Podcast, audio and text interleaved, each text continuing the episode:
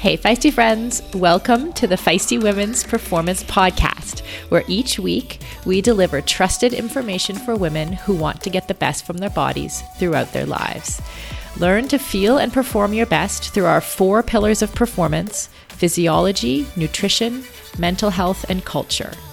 I'm your host, Sara Gross, and this is a Feisty Media production. Hey, feisty friends. Uh, I hope everyone is having a wonderful day, a good dog walk, or you're having fun folding your laundry, or running, or biking on the trainer, whatever you're doing while listening to this. I hope you're having a great time. I have just come back from the Compete Sports Diversity Summit in Seattle, and it was put on in partnership with the Seattle Seahawks, which was kind of cool to be in a space that is kind of like the center of the male dominated sports in our culture, like football, um, and just to be in their stadium actually talking about diversity and inclusion in sport was a pretty special experience. I got to host a some roundtable discussions about women in sport, but Compete specifically is an LGBTQ plus sports organization working towards inclusion through a variety of partnerships. They also have an online training and they they have these summits in this case uh, partnered with the Seattle Seahawks. So really fun week for me. And then I just I just came home. I've been home for one day, and I'm actually moving um, in the latter half of this week. So really happy to have this moment to sit down and record a little bit and share this very cool interview with you. So this week I talked to Josefine Holmberg, and Josefine is a trainer. She lives in LA, but she's from Sweden, and she has a few celebrity clients as a trainer. She's also competed in CrossFit competitions, which is where kind of our worlds overlap. Um, it's the it's the reason why I had even a vague idea what she was talking about with some of the lifting, but she also has been into lifting competitions, bodybuilding, and most recently, figure competitions and bikini competitions, which honestly are like so far out of my world that I had no idea what they were about until I talked to Josefine. I was on her podcast a few weeks ago and we had a great conversation there. And I just sort of said to her, Hey, listen, would you come on my podcast? I just want to, I just wanted to ask her a, bu- a bunch of questions about training for bikini competitions and what that means. And also, she said she's using uh, some of the information she's learned about women's physiology and applying it to her training and to her clients' training too. So I was super curious about how she does that. Josefine's story is also super unique because she's had she has celiac disease and also has had Lyme disease. And so she had these like two major autoimmune struggles. Um, and she talks about the Lyme disease at the end. It's really interesting to see how she kept a positive mindset through, especially like coming out of that for an athlete. I thought that was extremely interesting.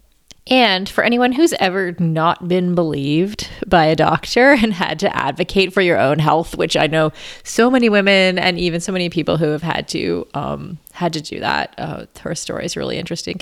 And lastly, I really think that Josefine's actually just re-listened to the interview just now before recording this, and Josefine's attitude, her positivity just like glows through the interview. So I know I've been buoyed by listening to it again, and I hope you enjoy it. Building muscle can be tough, and gains can be so slow, even for those of us who do a lot of strength training. As an ex endurance athlete who is now in perimenopause, I know this all too well. It can be frustrating to put in the time in the gym and not see the results I'm looking for. That's why it's super important to take the right supplements at the right time. One of those supplements is essential amino acids, which are needed to trigger muscle protein synthesis.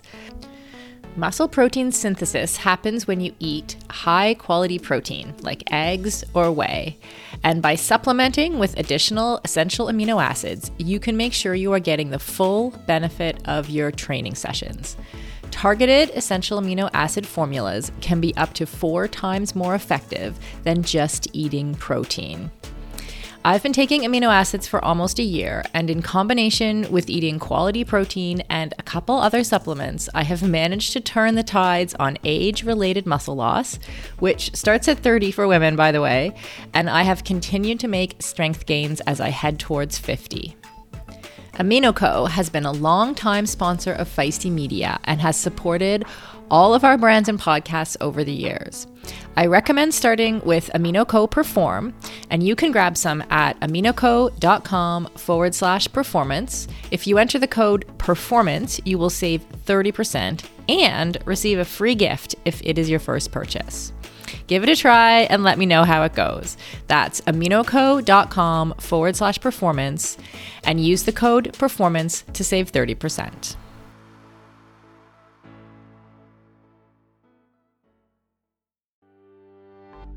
As we head into summer, rest and recovery are critical for improving sports performance, reducing stress, and living a long and healthy life. We should all invest in better sleep. So, think about the thing you lay your head on for eight hours a night. If it's not exactly right for you, it can lead to needless tossing and turning, or worse, have you waking up with an unrelenting kink in your neck. My new Lagoon pillow has helped me improve my sleep immensely by pairing me with the performance pillow that has everything I need. So, I personally was matched with the Otter pillow. Shout out to Team Otter, which I love because it has a gentle cooling effect. And I was able to choose how much stuffing I wanted in it, which is super important to me because I'm doing a decent amount of CrossFit these days and my shoulders are kind of creaky. So, having a pillow that is stuffed just to the right height keeps my neck and head in exactly the right position and comfortable for the entire night. And as of fall 2023, Lagoon launched their 100% mulberry silk pillowcases. It's cool to the touch, buttery soft, and great for your skin and hair. You've got to go check out this pillowcase if you want to feel great and look great every morning. Waking up for morning workouts has never felt better. I'm refreshed and pain free thanks to my Lagoon pillow. To check it out for yourself, go to lagoonsleep.com forward slash performance and take the two minute sleep quiz to find your perfect pillow match. And then use the code performance for 15% off your first purchase. That's code performance at lagoonsleep.com forward slash performance, whole 15% off. And the link is in the show notes. You can just click through there.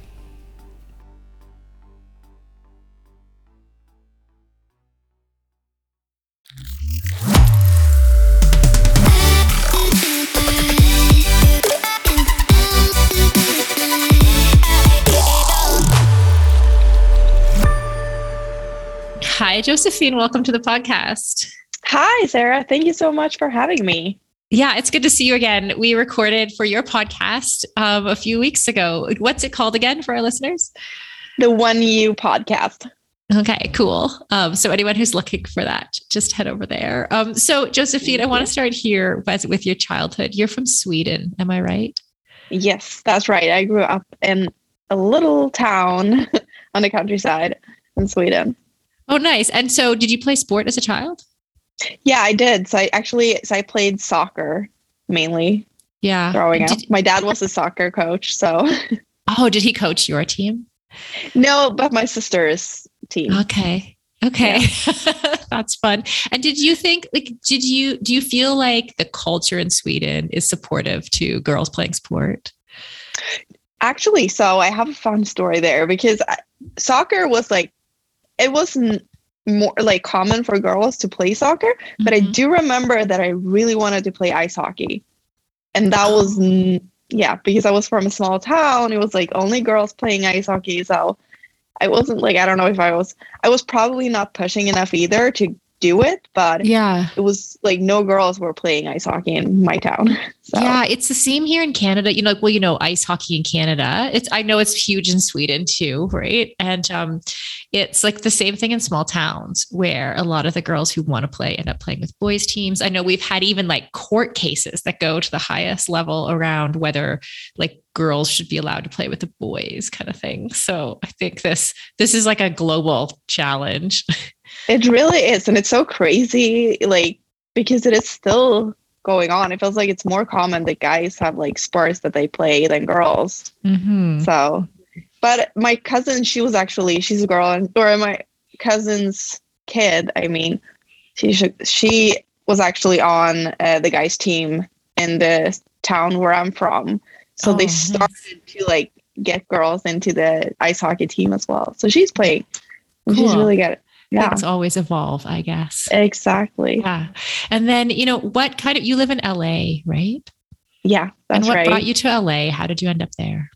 Yeah, so uh, it was actually me wanting to like see a different culture and to improve my English.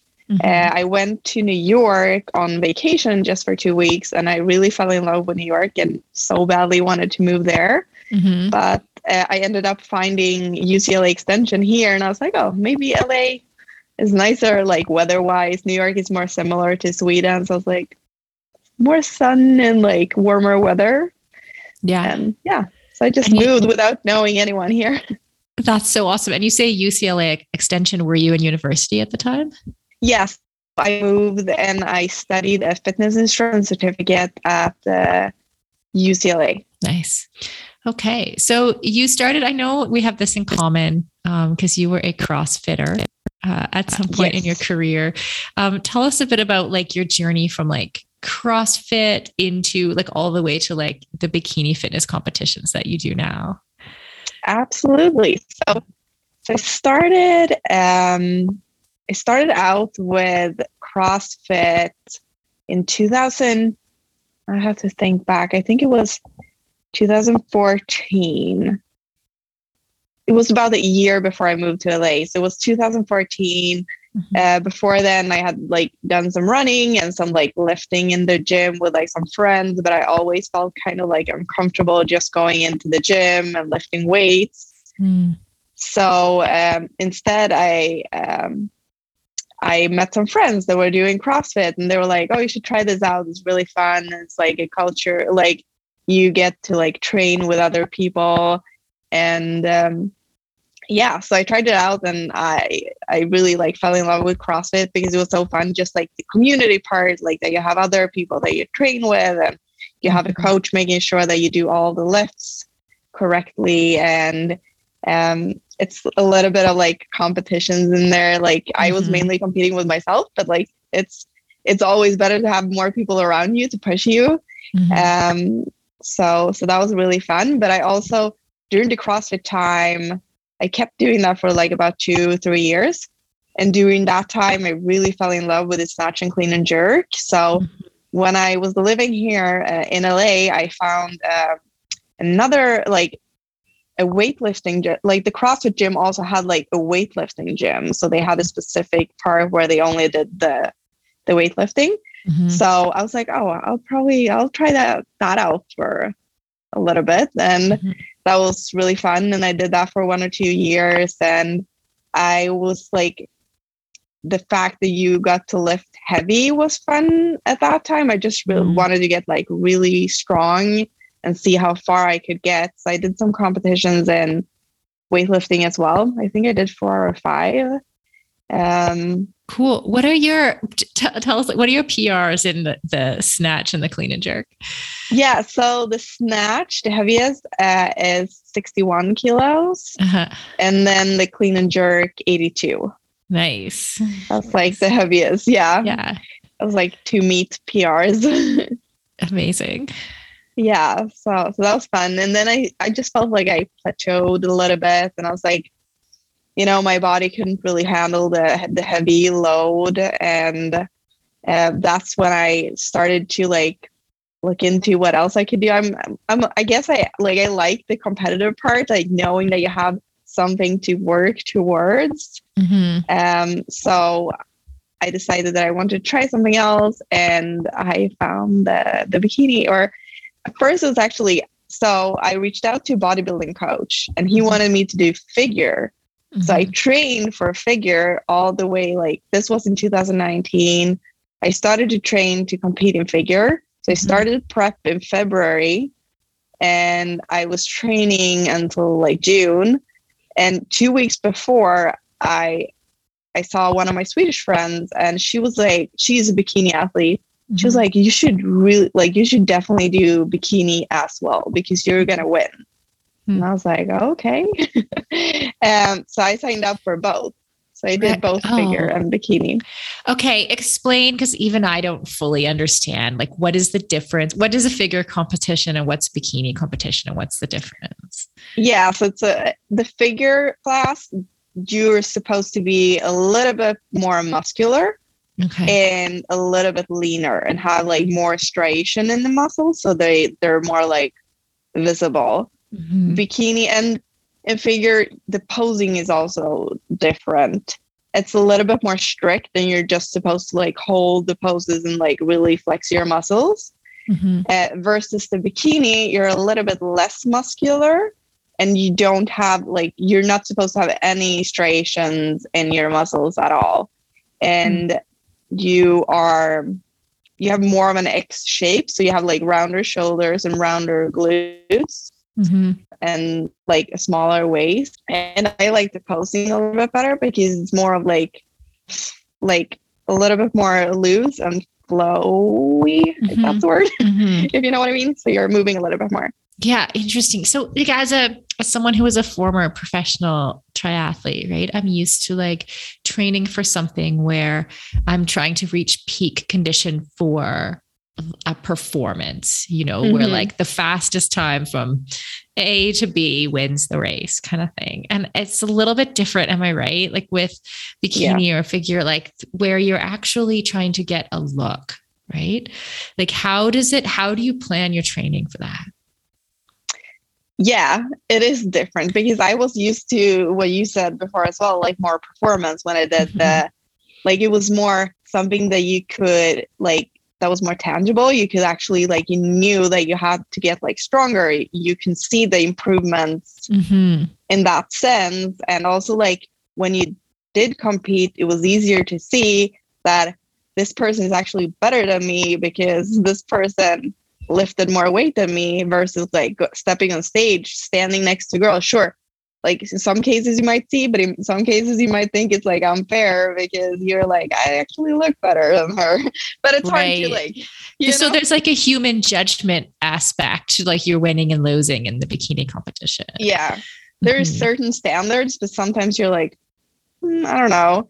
Mm-hmm. Uh, but it is um that's like it's been really important for me to have like a coach who actually knows because and someone that can actually because here it's almost like solely based on like the how you look each week Mhm. so it's hard to just like look at yourself and Yeah. see if you're making progress so it's really important to have someone else like from the outside looking at the pictures and seeing because if you just look at yourself you're like nothing is happening i'm not looking better and yeah. Right. Right. And does you did the way that you physically look, does it change fairly dramatically from like in competition to out of competition? yeah it like the week of the competition is usually the time where what we call peak week when Mhm. like the you get a lot tighter as they Mhm. say like your muscles become like really visible and it's mainly because how we do like how my coach do does it for me is that we um l- what is it called like he so what he does is he drops my carbs not to Mhm. zero absolutely like which i love because my first coach had me on zero carbs Oh, and that was the worst thing ever Yeah. my coach that I'm working with now has a different approach, which I love. So Mhm. I have never been like really low on carbs.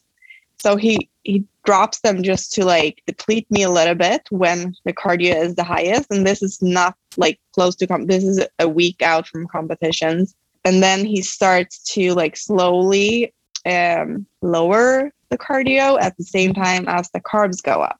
So it kind of like carb loads me like the entire week, which makes the muscle pop a little bit more um, on the day of the show.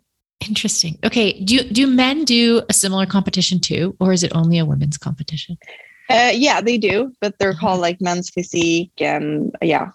Right. And are you at the same competition at the same time, or are the ones that you are in are they like just for women? How does it work? No, it's both men and women at the same time. Okay.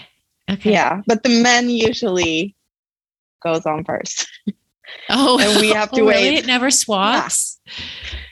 Usually, like so, usually the bikini girls were last in the day, which Right. kind of like sometimes it's just so frustrating Sorry, because the the- guys are done and they can start eating, and we're like, yeah, we have to still like be on our strict plan. And totally. Did you say the puny girls?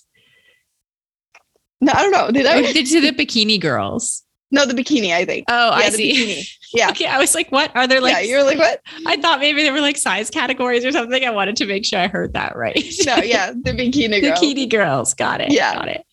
Um, okay. I want to talk to you a little bit about your like because you're a fitness trainer. Am I right? Yeah. Yeah. And on your website, it said something I really liked about how you treat your clients as individuals. um, Yeah. And didn't give everyone the same program kind of thing. Why do you think that's important? Because we're all so different. Like we have different lives. That's something we, we really need to take into consideration in order to because like not all people have can do like exactly the same wake up in the morning go to the gym and like there are several different things that you have to take into cons- consideration Mhm. and then on top of that we're like also our bodies like respond so differently to different things like some people can tolerate carbs better other might not and um yeah we're also like different. So we need to really uh, make sure that we take that into account. Yeah, that is interesting. How how do you figure out someone's carb tolerance? so I usually try to like try like i do the trial and error. So i have them on a certain like i don't like to go under. Like i know that stacy dr stacy sims talks about that but i usually don't like to drop people under 150 gram a day Uh-huh.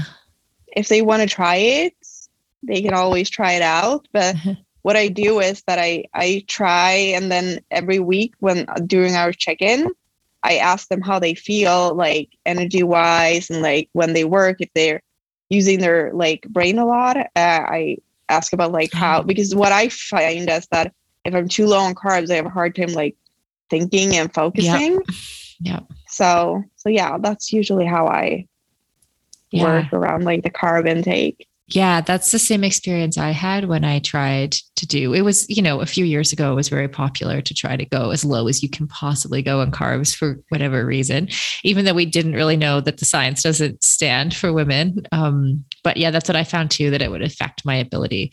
I felt like I couldn't connect to my brain, you know? Exactly. It's so Uh-huh. it's such a weird, but I yeah.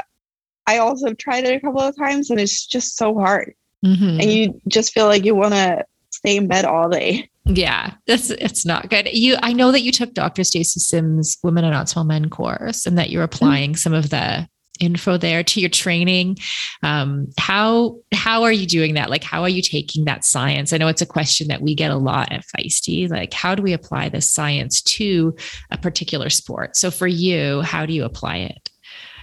For are you thinking like training or nutrition or both or Both, and for you personally too. But I'd love to hear about how you apply it with your um, clients as well. yeah, so so I have been trying to figure out with myself. Uh, I have an IUD, so Mhm. I don't have my period. So what I'm trying to figure out as to where when it's supposed to happen. Mhm. and then i'm trying to like plan my workouts around that so i'm like lifting heavier the first like bet- like the, between the the first day of bleeding and ovulation and Mhm. i figure out like personally i feel like i'm the strongest like week two so like right Mhm. before or around ovulation Mhm.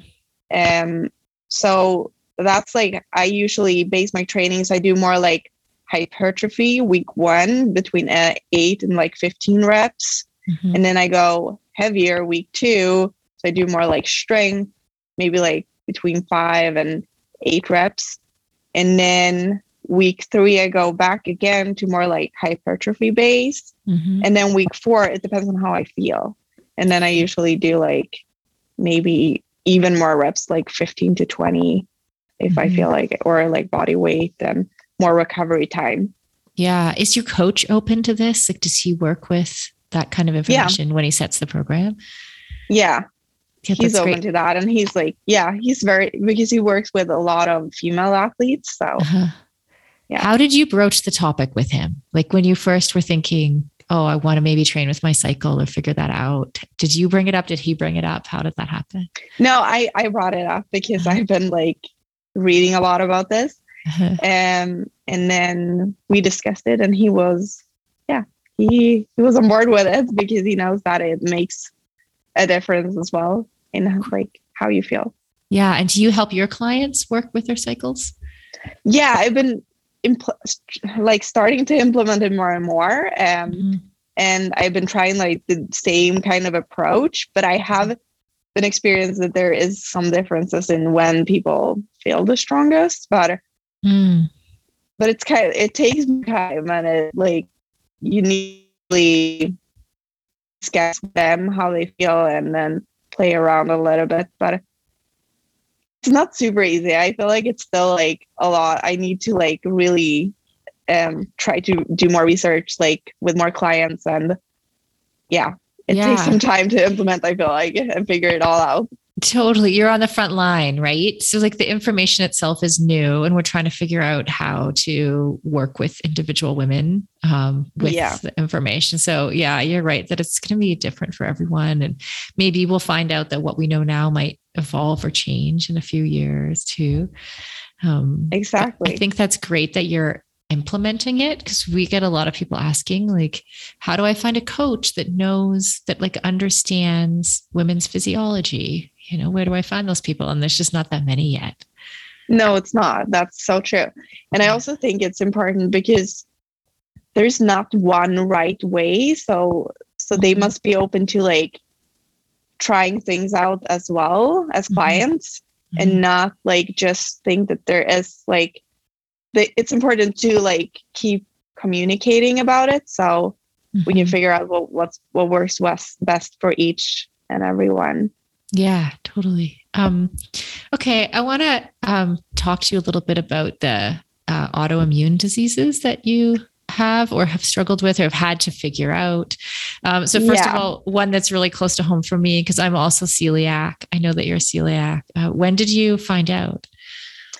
So actually, I found out when I was 17. Mm-hmm. So it's pretty late. Or I don't know. When did you find out? By the oh, way? Oh, not until I was 30. Oh, okay. Or something. So yeah.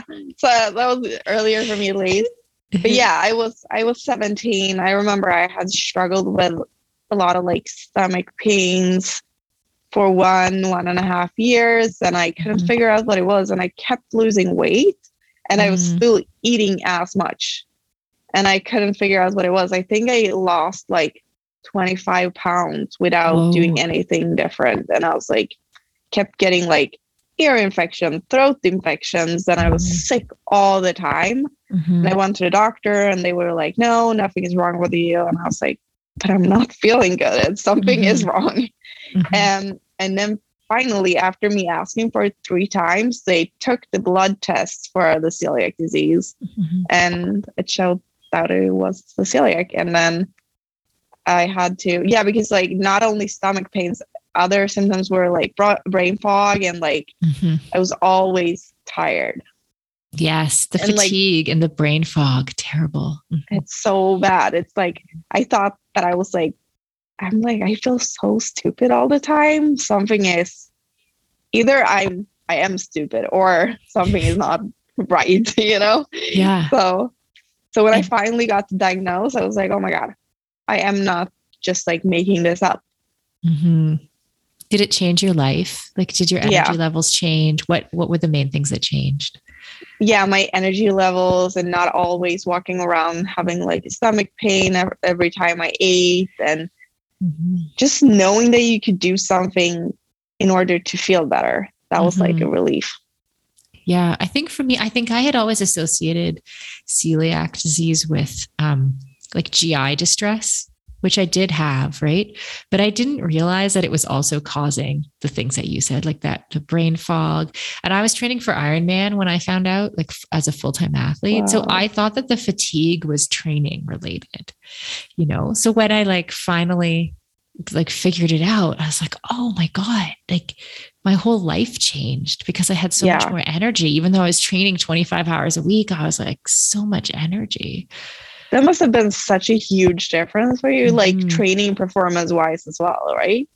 Yes. Well, and I had, for me, I had, uh, you know, I had been on the podium at several Ironmans and never won. And once I figured it out, I was like, okay, now, now I'm on the right path. It's just that those extra couple percents, you know, and I had the opposite to you almost like I didn't, um, I didn't lose a ton of weight, but what happened was like my body was holding on. So I, I looked kind of like puffy sometimes, like where I wasn't, you know, I wasn't absorbing food properly. So my body mm-hmm. just like just panicked. It was like, Yeah. you know, we're just going to hold on to the extra weight and water and stuff like that.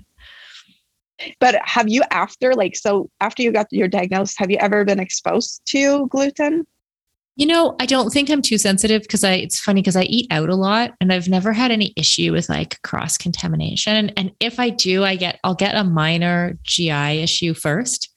Um, so luckily I'll just have a small reaction if I have a little bit. Um, I did actually one time by mistake eat a um it was like a vegan sausage and I didn't read the package and they had stuffed it with like gluten to make up for Mhm. like the protein to kind of keep it glued together. And I didn't realize and I the next day I felt like I had the flu. And I was like lying on the Oh, couch no. like I'm so sick. And then I had this moment where I was like wait a second. What was in those sausages? Yeah. Have you Yeah. had anything like that? Like where you accidentally had some? Um yeah, I think I had early on that I know of, but then I haven't I like I haven't really, but lately I've been experiencing some more issues oh than normally. Mhm. And I feel like one time I really think that I got like it was cross contamination or something because I got a really bad reaction, Mm. which I've never had after eating out. But this time I threw up and it was like oh from the food, I'm sure. But I, yeah, so I don't know if I'm getting more sensitive again. So I need to watch that more closely and be a little bit more careful right now. I feel like. Mhm. But Yeah. uh, I just wish sometimes you could kind of like know, you know what I mean? Like Yeah. if you get cro- that you could like figure out, like see somehow. Yeah, totally. Um, okay, let's talk about Lyme disease as well, because I know uh, I know a couple of fellow pro triathletes who have struggled. You know, like from getting Lyme disease is often transmitted from ticks. You know, and so if we're running Yeah. on trails and stuff like that, we're more at risk. So, how did you? uh, How did you get it? How did you find out you had Lyme disease? so that was also a long journey. So I, yeah, it was Mhm. so crazy, but I, I think like I'm pretty sure I got it from, or I got it from a tick because I always every summer I had several like we have a lot like a summer house in Sweden, mm-hmm. and I always had like ticks every summer. But then it was I'm trying to think back. Um, it was one year I started to feel extremely tired. Something was really wrong. My body was like aching and I woke up with like a slight sore throat every morning. And then as it got worse, I started to like when I woke up some days, I felt like I couldn't move. My body was just like laying there. I could move my scary. eyes, but that was it. And then the rest of the body was so exhausted. So I was like, I don't know what to do, how to get up from bed. Mhm. Um, and also like walking upstairs, was so out of breath and I felt like my heart was going to jump out of my chest. And I was like, it was, I couldn't recognize myself and my body. Mm. And yeah, I was just tired all the time. But then it, it came and went away like over, like, it was like, I had it for a few weeks and then it got a little bit better and but I went to the doctor when it was at like the worst, and same thing again. The doctor took blood tests and stuff, and they were like, "No, nothing is wrong with you." Mhm. And um, he even asked me one time because my resting heart rate was at like 36, Mhm. which is really low, and he was like, "Are you on steroids?" And I was like, "No." I was like 20 at the time. I was like, "I don't, I barely know what steroids," you know. So, and I think if I'm not uh totally wrong, if you're on steroids, usually your resting heart rate goes up. So right. I don't know. Yeah. But anyhow, he was like, no, nothing's wrong with you and you're fine. And I kept going back to the like the doctor. Mhm. Um, and I started to feel like I, I was hypochondriac or something because he was like, no, Mhm. nothing's wrong with you. And my mom come, came with me and after like three, four visits, he sent me to a colleague of him, his like, and he, we went to him. Luckily, my mom was with me, but he told me that I was hypochondriac. Whoa. Yeah. Yeah, I'm hearing echoes in in your whole story here of the like you know it's it's we have the studies that show that like women are less believed in a medical setting. Women of color are even less believed about their pain, you know? And I'm just like, as you're talking, I'm like, yeah, that's, and I, I have other friends who um, had a similar experience of like undiagnosed Lyme disease for a really long time because they, because the doctor is like, there's nothing wrong with you. It's in your head. Right. So, how did you finally figure it out? So after after that visit, or maybe it was my friend and I, or she was actually googling more than I did, but she like just really googled a lot, and she was like, "I think you have Lyme disease," and I was like, "Yeah." It sounded like all the symptoms were pretty much the same. So I went Mhm. back to the doctor and I asked him to take the test for Lyme disease, and he was like, "No, I'm 99% sure it's not that. So we're not going to take that test." Whoa. And I was like, okay, we're not Well- taking the test then.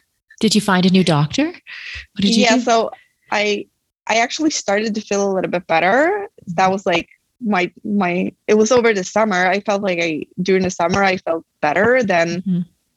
when it was colder and darker. Mhm. Um so I actually that was like I think I went six more months before I got into like a bad period again and I had moved up to Stockholm at that time because I'm from a small town, but I had moved up to Stockholm Mhm. and I went to a doctor there and I told him my symptoms and I told him that I thought before that it was Lyme disease. And he was like, Yeah, I think so too. So we're taking that test. And that's what it was. Wow. So I think I went like one one and a half years with it before I got it Yeah. diagnosed. And, and then it's not a it's not an easy road out either is it like how long does it still affect you now or how long was it until you were completely clear I think it took me like five, six years. And I don't I don't think I can really sometimes I feel like I might have some of the symptoms Mm. and issues. So because I know that right after I, he gave me like long like 21 days of antibiotics, which maybe it's not the best, but I didn't know back then what I should do. So I just did what he told me to do. Mm-hmm. But when that those 21 days were up, everything came right back. I, like, Oh, and he said that that might be the case. I had to go back again, get 14 more days. And then after that, I was still feeling like, you know, really tired and exhausted. And Mhm. same with that, like the brain fog was so bad and the sore throat. But I know that like the the body pains and aches in the morning, I Mhm. felt for like years after. And Mhm. also the lower resting heart rate. Maybe it is like, but I think that is also Mm. um, something that comes with the Lyme disease. Mhm. Uh, but I can still be down in the 35s. wow that is rate. low yeah yeah and how do you and for our audience listening to like what do you, how did you mentally cope at the, that time and how did you sort of get your keep yourself in a positive frame of mind Yeah, I actually I do remember what I did a lot. It was to because even more like even more during the springtime when sun started come out come out more in Sweden. But one thing that I did was to get outside daily. Mm. And some days I couldn't walk that far. Some days I just like made it, but because I only had stairs from my apartment, so I had to walk down the stairs, got down. I had to sit down for a little bit and like catch my breath, kind of. And then I just like Whoa. walked in like a really slow pace, Mhm. just like enjoying the sun and hearing the birds. Like that's what I remember the most, like getting Mhm. out and also having like a good podcast to listen to, something that could like keep me calm and yeah, Mhm. just like staying positive. As you say, it was it was hard. Like some days I was like, just want to lay in bed and Yeah. stay inside, but like trying to get outside at, as, at least for like five minutes every day. That I think that saved me. Cool. And and what do you do you have things that you recommend for women specifically who are trying to feel strong and empowered? Yeah, that's a good question. Um, I really think that you always you should always listen to your own intuition and Mhm. follow like and do things that you want to do and feel like empowered by. I think we like we women have to get better at listening to our own intuition and ourselves. I think we're at least this is something I feel I'm not going to talk about everybody, but like I feel like it's so important to actually do what you feel like doing and things that like yeah, don't always listen to what other people want. Listen to Mhm. what you want.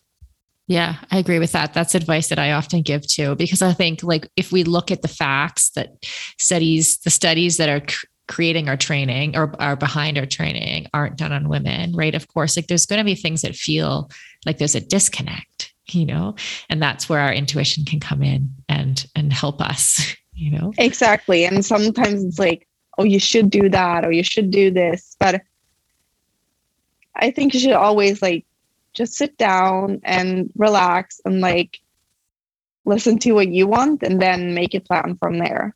Mm, I love it. Okay, so where can our listeners follow you? How do we follow along follow along with your journey? Yeah, so I'm really good at sharing on Instagram. So that's the best place I would say. My Instagram is I am Josefine Holmberg. Mhm. And then you also have my podcast, One You Podcast. It's both on Spotify and on um, iTunes. Um, so yeah, those are probably the most. When's your next competition? Um, I'm taking some time off. I had a really long season last year. I competed June, July, August, September, and November. Wow. So my coach is like, we're going to take at least a year off. He was like, I'm not. I don't a want you year. Interesting. Mhm. because I my body like so the hormones doesn't Mm, get all out of whack and all that. So and I was lean for a long time, mhm, which is not the healthiest for women mhm, because I was probably closer to 10% body fat. mhm. Um, so Wow. maybe December, uh, there's a bigger competition in Vegas. So might do that one. Okay, cool. Well, we'll watch out Yeah. for it. Um, Josefine, Yeah. thank you so much for coming on the podcast and sharing your story. Really appreciate it. Thank you so much for having me, Sara.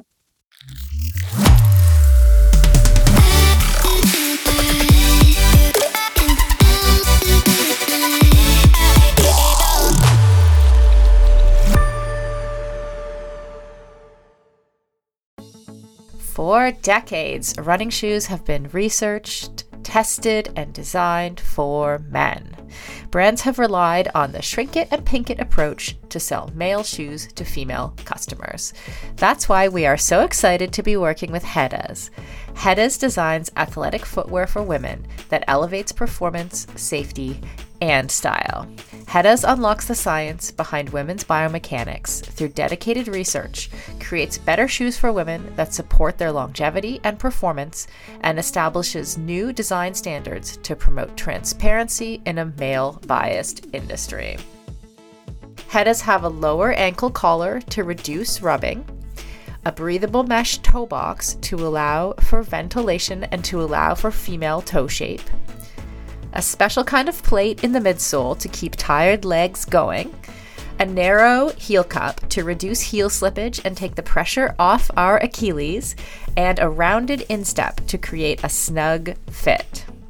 Hedas has three shoe models designed for different sessions the Alma Cruise for long runs, the Alma Tempo for training days, and the Alma Speed for pushing the pace. I've personally been running in the Alma Cruise and I love them. It's the shoe I always wanted and never knew I needed. The fit is perfect in every way. You can get your own pair of Hedas at hedas.com and use the code FEISTY20 for 20% off. That's FEISTY20 at hedas.com and it will all be in the show notes. As a lifelong runner and triathlete turned CrossFitter, I am stoked to announce that the athletic eyewear brand Tifosi Optics has joined us as a partner here at Feisty Media. Tifosi sports glasses hit all the marks for athletes. They're shatterproof polybicarbonate, so the lenses not only reduce glare, but also offer scratch resistance, which I 100% need. They stay in place when you are moving. The hydrophilic rubber nose pads actually get more grippy the more you sweat, so they are secure and don't slide down your face even when you're running in hot conditions. No matter what sport you do, Tifosi has shades for you. Whether you love tennis, fishing, pickleball, running, cycling, or just hanging out on the beach. They are super reasonably priced, which I love, so I can have multiple pairs that go with any outfit. And of course, feisty listeners get a special discount. So, head on over to tifosioptics.com and use the code FM20. FM as in feisty media to get 20% off your order. That's FM20 at tifosioptics.com. I'll put a link in the show notes to make it easy for you.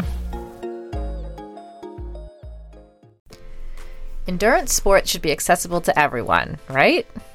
That's why we are so excited to be partnering with MOTTIV. MOTTIV is one of the fastest growing training apps in the world today, with thousands of amateur athletes signing up every month and a nearly perfect 4.9 star rating in the App Store. You are not a template, and your training plan should not be either. Prepare for running races, triathlons, cycling events, duathlons, or swim runs, however your season schedule shapes up, and get training written by some of the best coaches in the world in each discipline who know what it takes to help amateur athletes reach their goal on race day. The app takes the training written by those experts and then creates the most optimal training plan for your schedule, abilities, and goals. Plus, the training is fully customized to your race schedule, how much you can train each week, your current abilities, and the goals you want to achieve in your race. You can use the app for free as long as you want, or get all the upgraded features from the app for just $19.99 a month. But as a feisty listener, you can sign up at mymottiv.com and use the code FEISTY for two months of full premium access. That's right, you get two months of premium for free. So you quite literally have nothing to lose. So head over to mymottiv.com, M Y M O T T I V.com, and use the code FEISTY, F E I S T Y. And on a personal note, I know the founder of MOTTIV, and he is driven to make triathlon and all endurance sports more accessible for the athletes who care about their performance but who aren't quite ready for a full time personal coach. If that sounds like you, definitely try the app for two months for free. You literally have nothing to lose.